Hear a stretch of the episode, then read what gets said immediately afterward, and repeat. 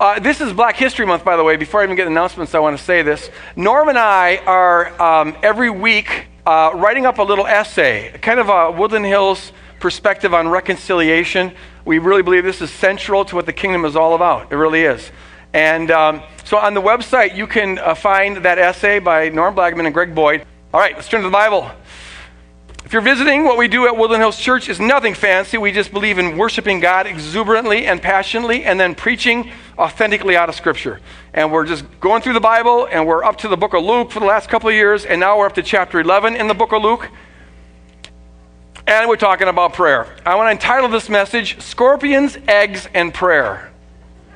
Scorpions, Eggs, and Prayer, for reasons that will hopefully become clear as we move into this. This is our second week dealing with this passage, and this is part of a broader series that we're doing on prayer. It started with our four-week study of the Lord's Prayer, uh, which is at the beginning of Luke chapter eleven, uh, several weeks ago. This is our second swipe at this passage. I'm reading from the T N I V version. Then Jesus said to them, "Suppose you have a friend, and you go to him at midnight and say, 'Friend, lend me three loaves of bread. I got a friend who came over uh, from a journey, and I've got nothing to give him.' Suppose the one inside says, 'Don't bother me. The door's already locked, and my children and I are in bed for crying out loud. I can't get up and give you anything.' Jesus says, even though he may not get up and give you bread because you're supposed to be a friend, yet because of your shameless audacity, and the connotation there is persistence, you're not going home without your bread, He'll, he'll, he'll get up and give you as much as you need just to get you off his back." Now, Jesus isn't saying that this is what God is like. He's saying this is what prayer is to be like. "So I say to you," Jesus says, "ask with this audacious persistence, and it will be given to you. Seek with this audacious persistence, and you will find. Knock with this audacious persistence, and the door will be opened to you. For everyone who asks receives, and those who seek find, and to those who knock, the door will eventually be opened. Which of you fathers, if your son asks for a fish, will give him a snake instead? Or if he asks for an egg, will give him a scorpion? Of course not. If you then, even though you are evil," thanks, uh, "know how to give good gifts to your children, how much more will your Father in heaven, who has not, not, not any shadow of evil, give the Holy Spirit to those who ask him?" This is the word of God. Let's ask the Holy. Let's ask the Father for the Holy Spirit right now. Father, send us your Holy Spirit. Send your Holy Spirit into this message and give it your authority.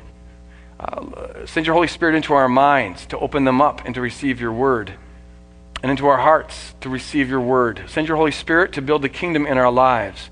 Send your Holy Spirit to empower us to think authentically and deeply about these issues, that we would worship you with all of our mind. Send your Holy Spirit, God, to give us courage not to settle for simplistic answers when simplistic answers don't work. Build your kingdom in Jesus' name. And all of God's people said, amen. Amen. Well, we, we, we, we read this passage last week. It was our first swipe at this passage. And my goal last week was just to lay a foundation. And the foundation is simply to emphasize how important prayer is. We entitled it, "The Insane Importance of Prayer." And if you weren't here last week, I encourage you to listen to that message. It's foundational. We saw that God, even though he's all-powerful, he could create a universe that he runs totally on his own. But because his goal was love, his goal was relationship, he rather created a universe where people and other free agents have genuine say-so in what comes to pass. He created a world where communication with him is at the center, because relationships are all about communication. Communication that is reciprocally influential, where both parties influence one another. We have the power to influence God by talking to him. He created a universe where he genuinely relies on his people talking to him. That's what prayer is. He relies on his people talking to him to see at least some aspects of his will being done on earth as it is in heaven. The whole point of that was to say that prayer really is important. Things genuinely hang upon whether or not the people of God will pray. We saw last week that prayer is nothing fancy, it's nothing religious, it's just talking to God. Simple, straightforward talking, the way you talk to a friend. Jesus makes it a very ordinary activity. And we saw last week that while we need to have regular times set apart to talk to God, prayer times, we also need to cultivate a, a life of prayer. The Bible says in First Thessalonians five, to pray continually. Make it a habitual part of your life, that whenever you come upon an event, whenever anything happens, you instinctively talk to God about it, because that's our primary way of inviting the kingdom into that situation. And so when you hear an ambulance, you just say a brief, quick word of prayer for the person who needs that ambulance. Uh, when you see a fight breaking out in your neighborhood, as you do sometimes in my neighborhood, uh, you, you say a quick prayer for peace in that uh, situation. Whatever's going on, whether you're watching the news or whatever you're doing, to be talking to God about that situation. And to be just randomly blessing people, because that's one of our primary jobs. You just go shopping and you bless people. You walk, take your dog out for a walk, you just bless houses as you're going by. And our, our faith is to be that every single word we utter to God makes a difference. We don't always see that. Maybe we don't even usually see that. But, but James five tells us that prayer is powerful and effective. It brings the kingdom on earth as it is in heaven. That's the foundation. Now, we here at Woodland Hills Church believe on being very authentic, not getting caught up into religion, which tries to sugarcoat stuff, but being authentic and wrestling with tough issues. And so I'm going to raise today and raise next week some tough issues. I'm going to raise some tough questions. Like this one. If it's true, as I said last week, that there are more if-then statements associated with prayer than any other human activity in the Bible, if my people pray, then will they hear from heaven? If prayer really is that important and really is that powerful and effective, then why, honestly, does it seem that prayer so often is not answered? Wouldn't you think that people who pray a lot would be walking around with a lot more eggs than people who don't pray? Or at least a lot less scorpions? But honestly, as I look at the situation, I don't see a real clear correlation there. Why does it seem that many times when we ask for eggs, we don't get any eggs? In fact, sometimes it seems like we get scorpions. You pray for your marriage and it gets worse. Pray for protection and your kid breaks his legs or, or worse. Asking honest questions here. Why does it seem, honestly here, that there's no rhyme or reason to what gets answered and what doesn't? Why does it seem that the answer to prayer is so arbitrary? You got two kids who are fatally ill. We'll call them Susie and Johnny. You pray for both of them. You have faith for both of them. Susie gets healed miraculously. Praise God. Johnny dies. Why? Why? Looks like Susie got a nice egg, and Johnny and his parents got a scorpion. We got to wrestle with this stuff. I'm going to tell you up front, a little warning here, that this message uh, and next week's message is fairly intensely theological. But we're not afraid of theology here at Woodland Hills, are we? No. We take it on. It's theological, but it's important theology. You're going to have to keep your thinking caps on. This is tough stuff. Um, but uh, it's important theology. It's important for at least two reasons. One is for ourselves, and the other one is for other people. It's important for ourselves because all of us to some degree, and some of us, like me, to a large degree, find that we can't get our hearts passionately behind something that our head finds unintelligible. Something that our head declares to be nonsense. To some degree, if we have incongruity in our ideas about prayer, things that don't make sense, it's going to, to some degree, and maybe to a large degree, compromise the passion we have in getting behind prayer. We may still do it out of obedience if it doesn't make any sense, but, but we're not going to do it as passionately as we otherwise would.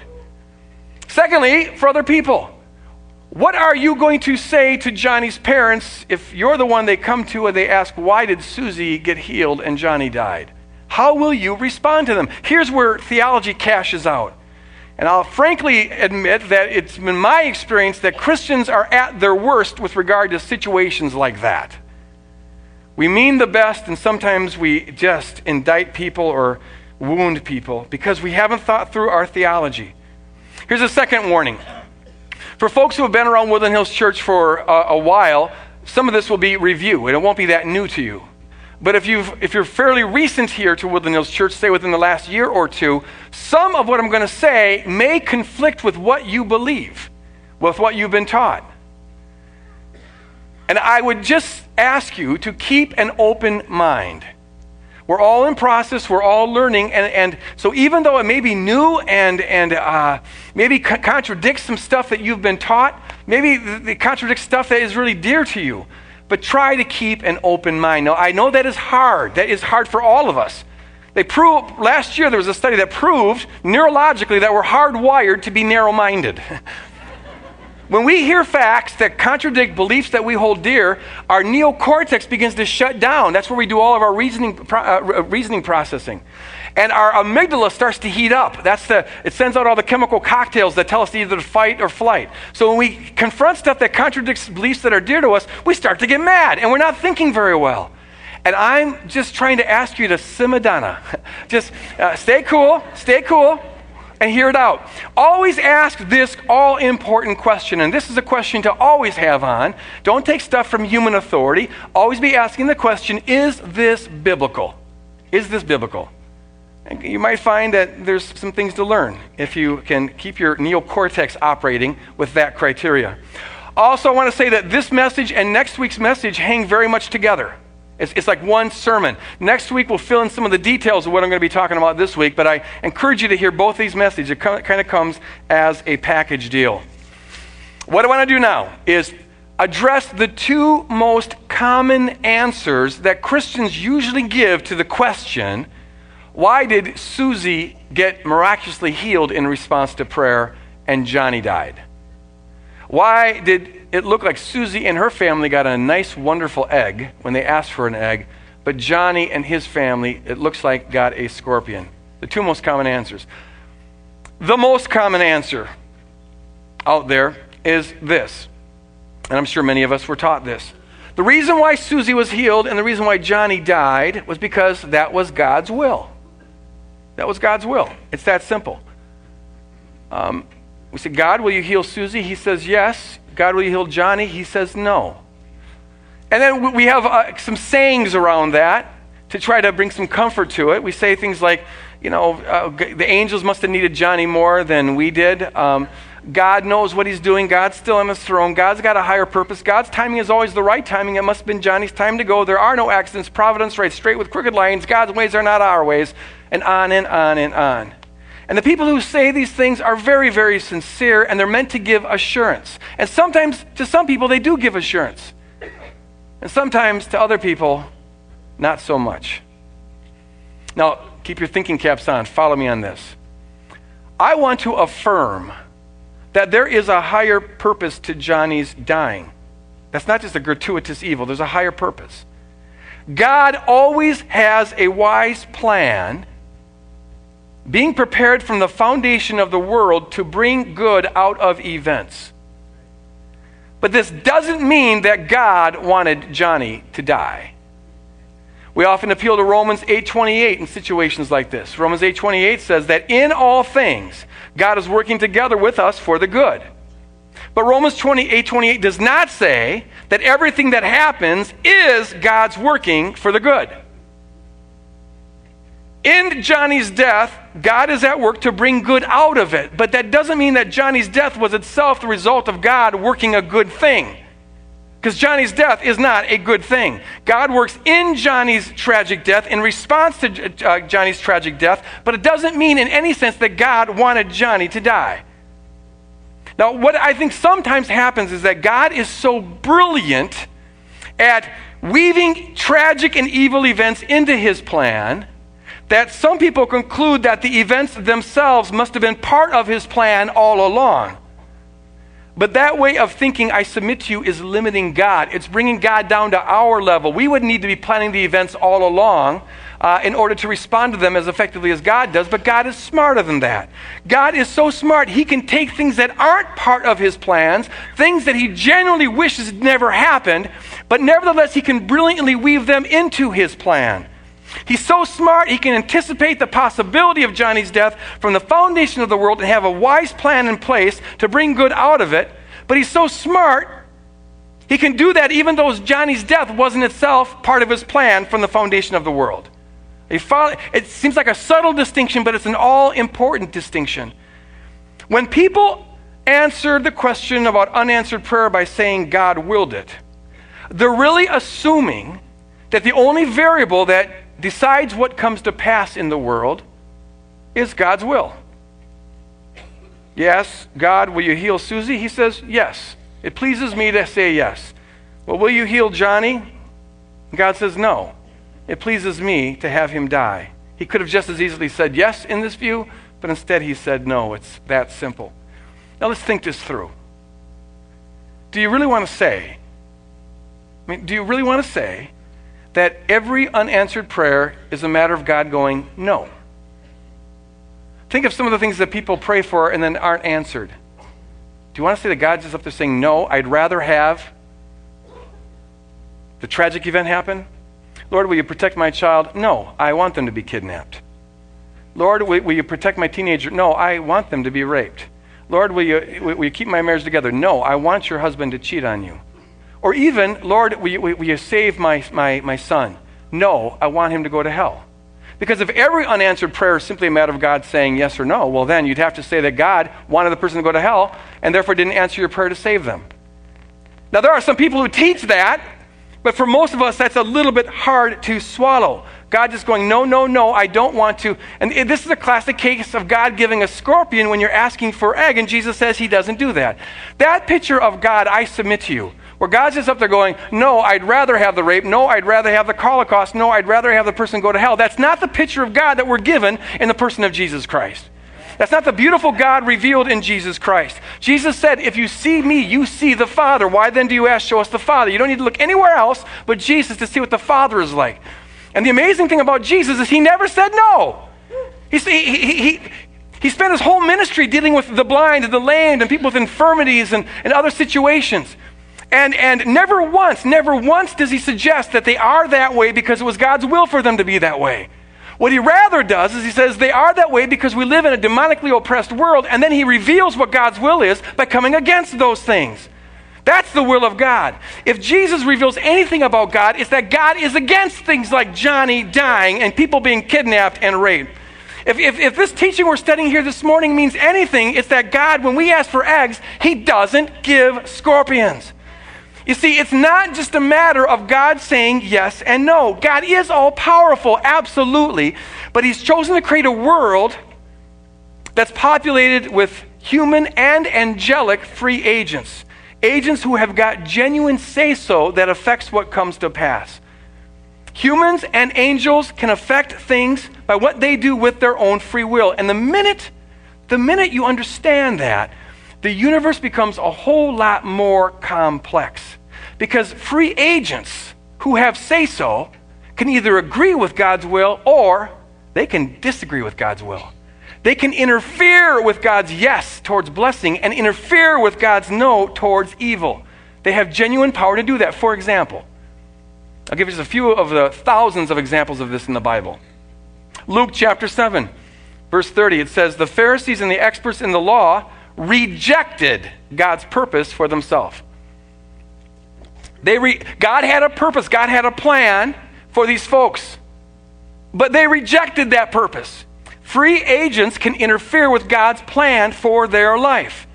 In Isaiah thirty, it says, woe to the obstinate children, declares the Lord, to those who carry out plans that are not mine.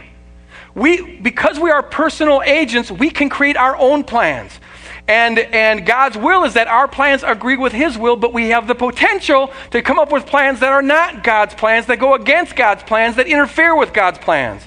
And that has consequences for our own life and many times for the life of other people.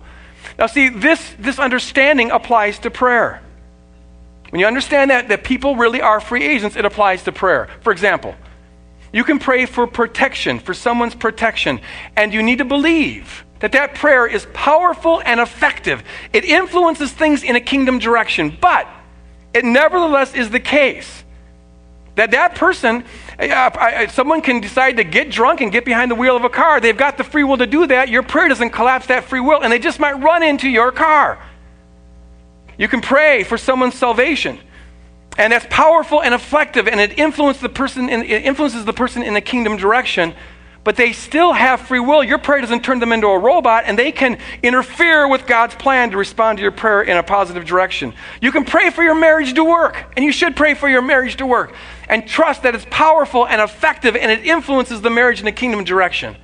Still, your spouse has free will and can decide to go out and cheat on you or go out and, and walk away from you. You see, it's not just a matter of God saying yes or God saying no. People can interfere with God's yes to blessing and interfere with God's no towards evil. And it's not just humans who have this say-so and this power. There's a whole angelic realm that also, they're personal agents who have got say-so. A classic illustration of this, keep your thinking caps on, is Daniel chapter ten. Daniel prays for God. Lord, will you give me an egg? That's not literally what he prayed, but I'm illustrating here. Then twenty-one days later, an angel shows up and says, Daniel, do not be afraid. Since the first day that you set your mind to gain understanding and to humble yourself before your God, your words were heard, and I have come in response to them. But, but, the prince of the Persian kingdom resisted me, resisted, interfered with me twenty-one days. Then Michael, one of the chief princes, he's Michael the archangel, which tells you they're, they're talking about spiritual principalities and powers here. Michael came to help me because I was detained there with the king of Persia. And so the angel gets freed up from that battle, comes and delivers the message to Daniel. And then at the end of this chapter, he says, Daniel, I'd love to stay and chat, but I got to go back because I just found out in the walkie-talkie that the prince of Greece joined the battle, and so I'm needed back there. Weird, weird stuff. But here's the point. Daniel prayed, God answered the prayer, but the prince of Persia had a different plan, and it interfered with God's plan, and that's why it took twenty-one days for the prayer to get there. So we've got to realize, folks, that when we pray, we are praying in a war zone. There, this world is populated with, with free agents, human and angelic, and it's torn apart by war. There's a cosmic war that is going on. And our job is to partner with God to bring about his will on earth as it is in heaven. But we've got to realize that there are forces that resist that. Forces that resist. Prayer isn't magic. And God is not a genie. Prayer is warfare. We're laboring with God to resist forces of evil to bring about his will on earth as it is in heaven. Prayer is a form of social and spiritual revolt. We're revolutionaries. And see, this answers a question I raised last week. Why do we have to pray with persistence? That's the main force of Jesus' teaching in this passage. Pray with persistence, audacious persistence. Why do we have to pray with like that? See, if it was simply a matter of God going yes or no, there wouldn't be any point to asking more than once, especially since Jesus tells us that he wants to he wants to give us the egg. Dad, can I have an egg? Yeah, here you go. You have to say, God, Dad, give me, give me, give me, give me, give me, give me, give me, give me. No, he, he'd give it the first time. But see, the reason we pray for with persistence is not because God is stingy or not because God wants us to beg him. It's because we're laboring against people and forces that have genuine say-so. And that labor takes persistence. When you're praying for your marriage, for example, it's powerful and effective, but you're also up against a stubborn human heart, perhaps. And you got to be pressing against that. And you're also possibly pressing against forces of evil in the spiritual realm that are strengthening his rebellious heart or her rebellious heart. So prayer takes persistence.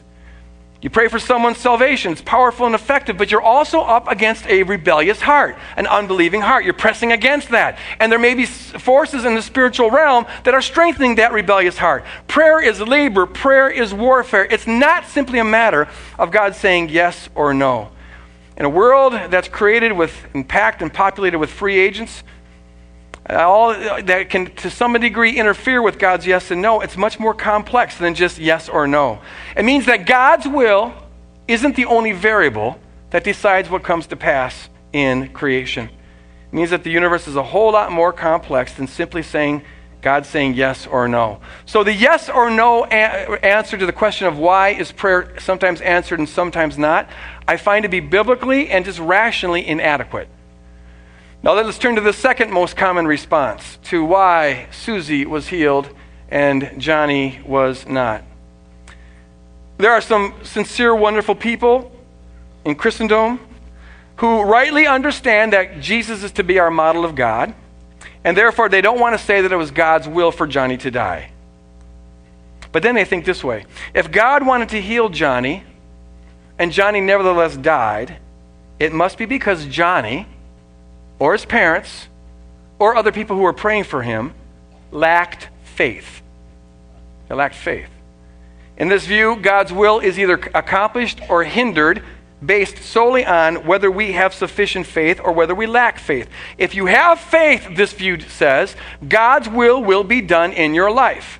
Which means, according to this uh, teaching that if you have enough faith, you're never going to be sick because that's not God's will. You're never going to have disease. You're never going to have a deformity, or your kids won't have deformity. You'll never uh, have accidents or tragedies. And this view holds you'll never be in poverty because it's not God's will for you to be poor if you have enough faith.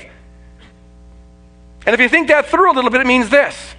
If your little Johnny dies, it's your fault.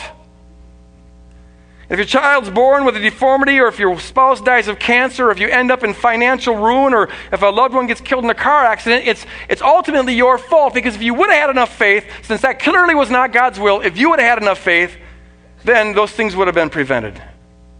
The first, the most common answer to the question of unanswered prayer, it blames God. The second response that we're looking at right now, it blames the victim. And I'm honestly not sure which one is worse. They both do a great deal of damage. I will say that I have personally witnessed dozens of lives that were virtually ruined by this teaching. That if you have enough faith, well then, uh, every aspect of God's will is going to be done in your life. If only you had enough faith, your child would still be alive. Uh, enter, enter into that thought. Put yourself in the position of a mother whose child was Johnny and died. And now you're convinced that it was your fault because you obviously didn't have enough faith. Or put yourself in the position of someone who's a paraplegic in a wheelchair, and they believe that if they had enough faith, they could get up out of that wheelchair. So it's ultimately their fault that they're in the wheelchair. Um, that, that can do a massive number on your head. It can drive people into despair. It can even, and I've seen this, drive people to suicide. Uh, It can, it's, it's, it's, a dangerous, it's a dangerous teaching. And the people who teach it are sincere and wonderful folks. Uh, I just think it's really wrong-headed. Now, we've got to have integrity about this. I can't deny that there are biblical verses that can be cited in support of that view. We've got to deal with that. Jesus said, according to your faith, be it unto you. That looks like it might support that position. Jesus said, if you have faith, even as a mustard seed, you can say to this mountain, be removed, and the mountain will be removed. So what do I do with those texts? We've got to wrestle with this. Can't pretend like they're not there. It's no fair to ignore texts just because they don't agree with your theology. So let's deal with them. I'll, I'll say three things about this, and I want you to pay close attention because this is very, very important stuff. First, it is true that the Bible strongly emphasizes the importance of faith. Absolutely. But nowhere in the Bible does it say that faith is, is the only variable that affects what comes to pass. It, nowhere does it say that faith is the only variable that affects whether God's will is done in your life or not. That's going beyond what Scripture teaches. And anytime we go beyond what Scripture teaches, we're asking for trouble. We'll see next week that there's a lot of variables that affect what comes to pass. Faith is a very important one, and God's will is a very important one, but they're not the only ones. Secondly, Jesus, we need to understand that Jesus spoke in typical Mid- Middle East, first century hyperbole. Uh, this was a, uh, a, a Middle East linguistic trait. In fact, it still is. They speak in hyperbole for the purpose of em- emphasis. Hyperbole is when you state things in an exaggerated form, without nuance, in absolute categories, without any qualifications. And the reason they do that is for emphasis. In fact, that's still kind of a trait of, of the Middle East. If you go over to, to you know, Middle Eastern countries and, and let's say you go to a market and you start bargaining with somebody, as you always do in these, these open markets, your first offer will probably be met by some response like, this is the most insulting offer ever made in the history of the universe. You spit upon my mother's grave with an offer like that. And the person doesn't mean it literally, but what they're saying in very emphatic terms is, I don't accept your offer. You see, it's, it's, it's, it's hyperbole is used as a way of putting an exclamation point at the end of sentences in Middle Eastern cultures. And you find this throughout the Bible, and this is so important. This is worth the price of admission right here, folks. Pay attention. Because the Bible's full of hyperbole, but if you're not aware of this sort of linguistic trait, you take things literally that were never meant to be taken literally. And it screws you up. For example, here's just one, one little example. Psalms and Proverbs are full of hyperbole. Here's one of them. Proverbs chapter twenty-two, verse six. Start children off on the way they should go, train them right, and even when they are old, they will not turn from it. So I've met a number of parents, well-intentioned godly parents, who are just reading the Bible, and they take this to be an absolute promise of God. I know that if I raise my children right, that they will never turn from the path of righteousness. Now, sometimes they do. And then a parent has to either blame themselves or blame God. Either you didn't raise the kid right, or God didn't come through on his promise. Both of them have disastrous results. Let's think about this. If children, does it mean that if children turn from the right path, you didn't raise them right? Does it mean that the parents of, of, of, of every kid who turned out to be a criminal, or even the parents of kids who just walked away from the Lord, that they should blame themselves? It's their fault? Is it the case that kids who are really raised right now, for the rest of their life, have absolutely no free will? They can't make a morally responsible decision like the right path or the wrong path. Why? Because the parents raised them right. That is just uh, an, an, an absurd idea. They have free will, and we all know that on some level. See, the author in Proverbs twenty-two is giving us a principle here, not a magical formula. He's saying, raising kids right at an early age is very, very important. And the way you say that in Middle East, uh, in the ancient Middle East, ancient Near East culture, is by stating, stating it in unqualified, absolute, exaggerated terms. It's a way of saying this is really, really important. But he's not saying that because you raise your kids right, it's utterly impossible for them to ever turn from the path of righteousness. And that's what Jesus is doing in these teachings. He's giving us a principle, not a magical formula. He's saying faith is very, very, very important. So he states it in extreme terms like moving mountains, and he states it in absolute absolute terms, uh, according to your faith be unto you. But he's not thereby saying that there's no other variables that affect what come to pass. When we treat faith like a magic, uh, like a magical formula, which is what we're doing when we think that faith collapses all the other variables that affect what come to pass. You're treating faith like magic. And when we do that, folks, we invariably end up blaming the victim, and we sometimes get ourselves in some impossible, ludicrous positions. For example, think about this. Uh, let's imagine two people. We'll call them Bill and Joanne.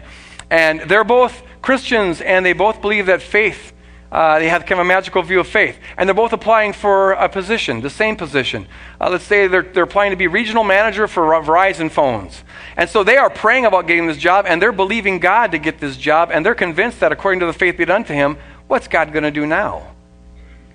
Two people, one position. Someone's going to have their faith blown apart. And do you really want to believe that since these two people have faith, that the boss no longer has any free will to decide who should get the job? Are we saying that because these two people have faith, that therefore um, therefore their qualifications are irrelevant and their job description and their life experience is utterly unimportant? Come on. On some level, on some level, we all know that as important as faith is, there are other factors that determine what comes to pass. Faith isn't the all-determining variable. The fact is, faith is important, but it's not magic because people and angels still have free will and can affect what comes to pass. Let's go back to Daniel. Daniel prayed. Daniel had faith, but it still took twenty-one days for the prayer to be answered. Why? It wasn't because God willed it to take twenty-one days, and it wasn't because Daniel didn't have faith for twenty-one days. Uh, it was because a spiritual war broke out that intercepted or interfered with the answer to prayer. The delay had nothing to do with God's will, and the delay had nothing to do with Daniel's faith. It had to do with this spiritual warfare that broke out over Persia. Folks, we've got to respect the complexity of a world populated by angelic and human free agents. When prayer is unanswered, it's not necessarily because God said no, and it's not necessarily because you lacked faith. Those are two important variables, but as we'll see next week, there's many, many other variables as well. And I want to make one final, very important point, and that is this. We ordinarily can't know most of the variables that affect what comes to pass. We, we, we, we know next to nothing about anything. Think about this. Daniel, it took twenty-one days for this prayer to be answered. Why? If the angel hadn't told him, if the angel hadn't given him a little, little peekaboo behind the screen of physical reality, Daniel wouldn't have had a clue why it took twenty-one days. And no doubt, he would have had friends on one side saying, well, it must not have been God's will. Uh, God's timing is always the right timing. He just didn't will to answer it for twenty-one days. And then he would have had friends on the other side saying, no, Daniel, God willed to answer it right away, uh, but you lacked faith, obviously, for twenty-one days. And they both would have been wrong. The answer had to do with the spiritual war that broke out over Persia. But they would not have any had a clue about that had the angel not revealed it to him. In fact, think about this. If Michael hadn't gotten freed up to come and, and, and do warfare and free up this angel, for all we know, it could have taken twenty-one years for that prayer to be answered. And they still wouldn't have known why. In a world that is torn apart by war and populated by free agents, reality becomes so complex and most of it is unknowable, and, and therefore we normally don't have a clue why things happen the way they do. And that's why ordinarily we can't know why Johnny died, why Susie was healed. We just can't know that. In fact, we, we folks, we don't know much of anything about anything. Honestly, take any... We don't. We're stupid people.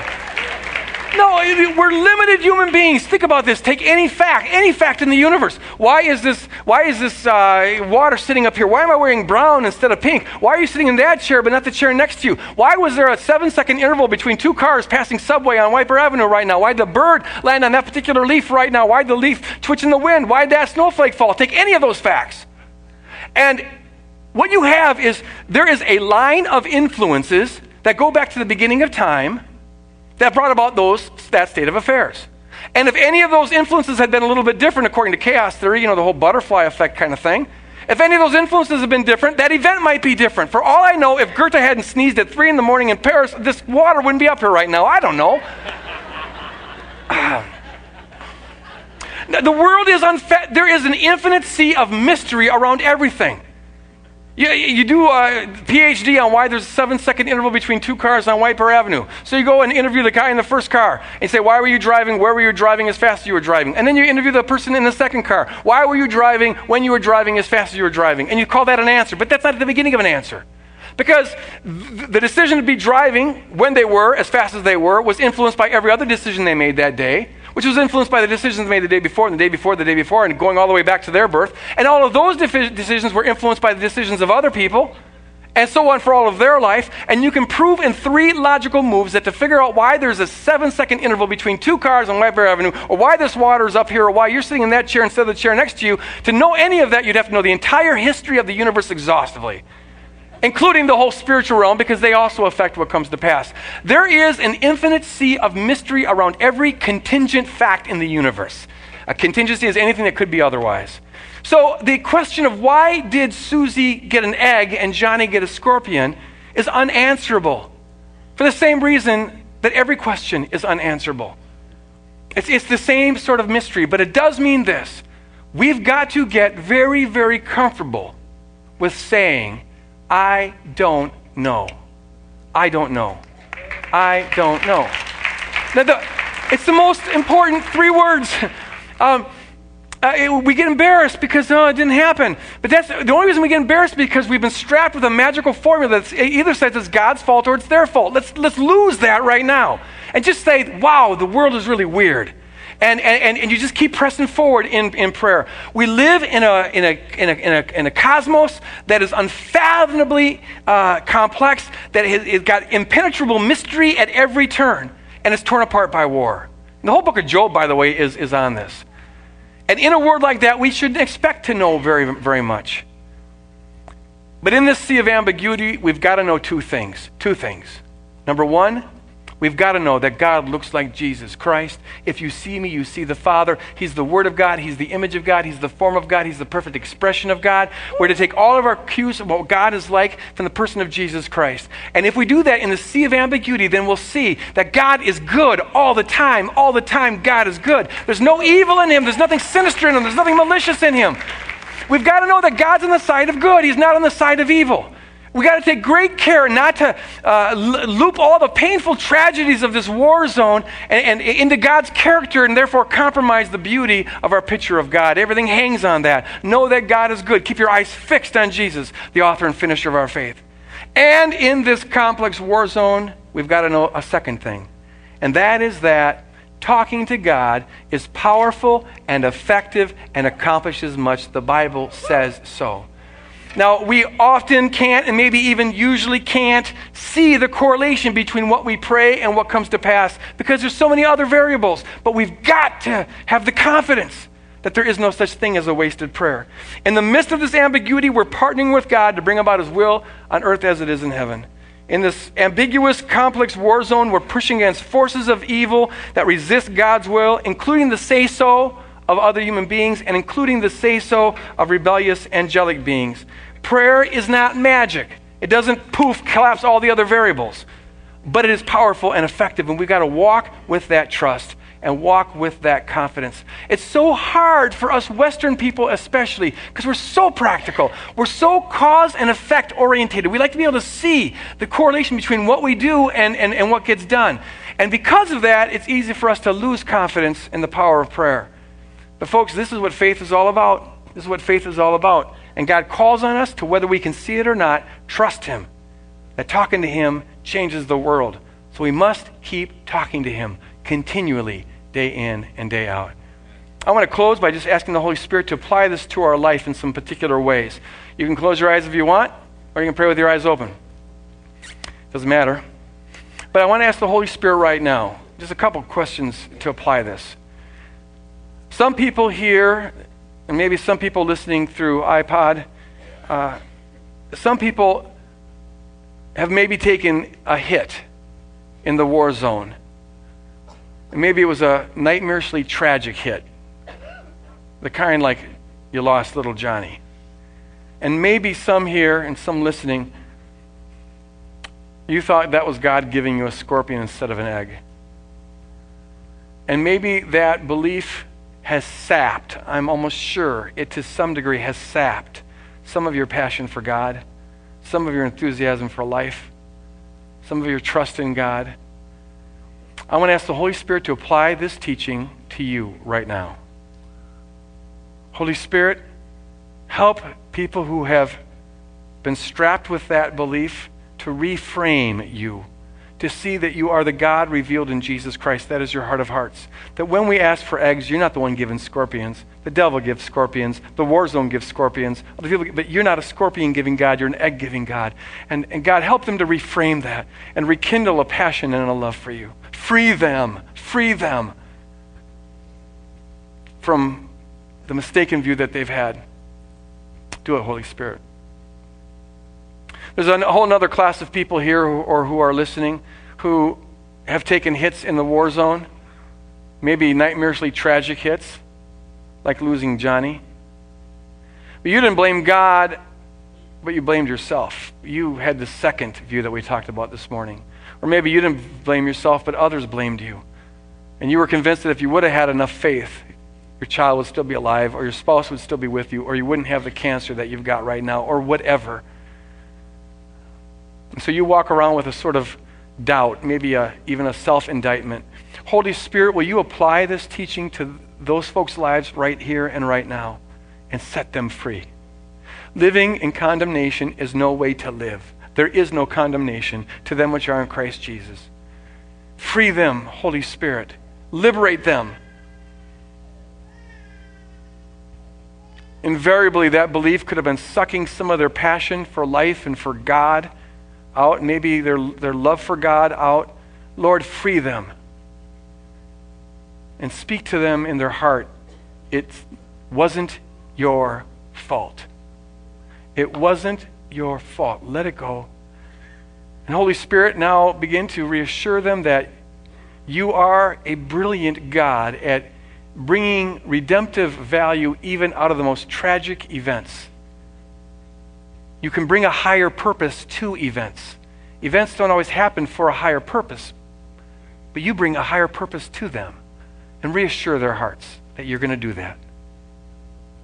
And finally, there, there's probably a number of people in this auditorium or who are listening right now who maybe you it's not a, it's not that you took hits in the war zone, but but you've just grown weary in talking to God because you just don't see any correlation between your talking to God and what comes to pass. And I so get that one. It's one of my main struggles as well. You just get tired when you can't see any outcomes. But I want to ask the Holy Spirit to apply this teaching to your life and start to rekindle our confidence in prayer. Start to reorientate us so that we trust God's word more than we trust what we can see with our eyes. And give us the confidence, Lord, that if you said it, we will believe it. And that really does settle it. And so, God, rekindle our confidence in prayer, our passion for prayer, to become a people who talk to you continually and invite the kingdom into every event in our life. As I end this prayer, I want to ask the prayer team to come forward. And uh, if you're here this morning and have any need whatsoever that you'd like to have prayed for, I encourage you to come forward and pray with these fine folks. Or if you just want to come and kneel at the altar, I encourage you to do that.